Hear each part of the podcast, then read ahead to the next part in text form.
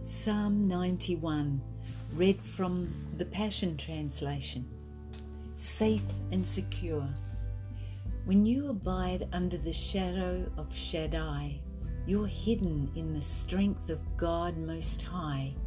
He's the hope that holds me and the stronghold to shelter me, the only God for me and my great confidence.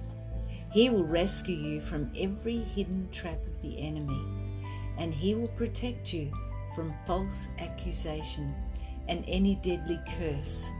His massive arms are wrapped around you, protecting you. You can run under His covering of majesty and hide. His arms of faithfulness are a shield keeping you from harm. You will never have to worry about an attack of demonic forces at night, nor have to fear a spirit of darkness coming against you. Don't fear a thing. Whether by night or by day, demonic danger will not trouble you, nor will the powers of evil be launched against you. Even in a time of disaster, with thousands and thousands being killed, you will remain unscathed and unharmed. You will be a spectator as the wicked perish in judgment, for they will be paid back for what they have done. When we live our lives within the shadow of God Most High, our secret hiding place, we will always be shielded from harm. How then could evil prevail against us or disease infect us? God sends angels with special orders to protect you wherever you go, def- defending you from all harm. If you walk into a trap, they'll be there for you and keep you from stumbling.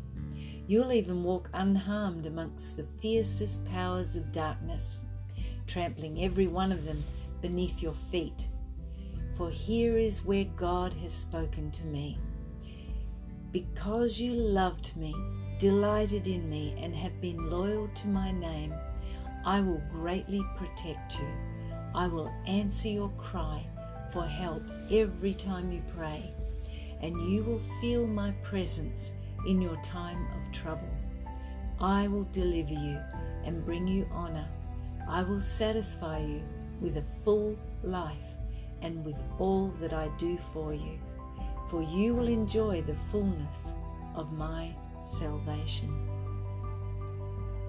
It's interesting to note here that most commentators believe that Moses was the author of this psalm. It's such a beautiful psalm and one that speaks of God's amazing love and protection over all those who make God their dwelling place. There's special benefits to habitually residing in the secret place. In fact, this is a psalm really that has a, a, a proviso, and it's providing that we abide in the secret place. Moses would have seen firsthand how, how much God protected the children of Israel in the midst of plagues, death, and the enemies that were pursuing them across the desert. He knew firsthand what it was like to be in the presence of God. The blessings promised here in this psalm are for those believers living in close, intimate fellowship with the Lord. He mentions the secret place under the shelter of his, his wings. Um, this is the place that was used to be called the Holy of Holies in the temple, but now it's been opened up to us through the torn veil when Jesus was crucified on the cross. We now have entrance into his presence as children. He's our Father. As believers, we have been raised up together with Jesus and are now seated in heavenly places in him.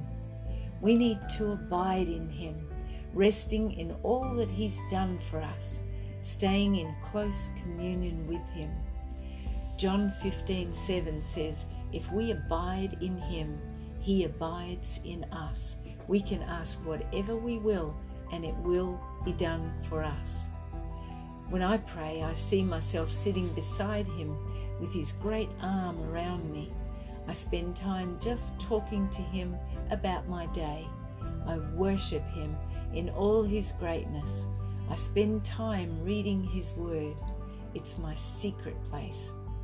Those who commune with Him are also protected by Him. Psalm 34 17 to 18 says, The righteous cry out, and the Lord hears and delivers them from all their troubles. He is our shield and protector. That's good news. Have a wonderful day.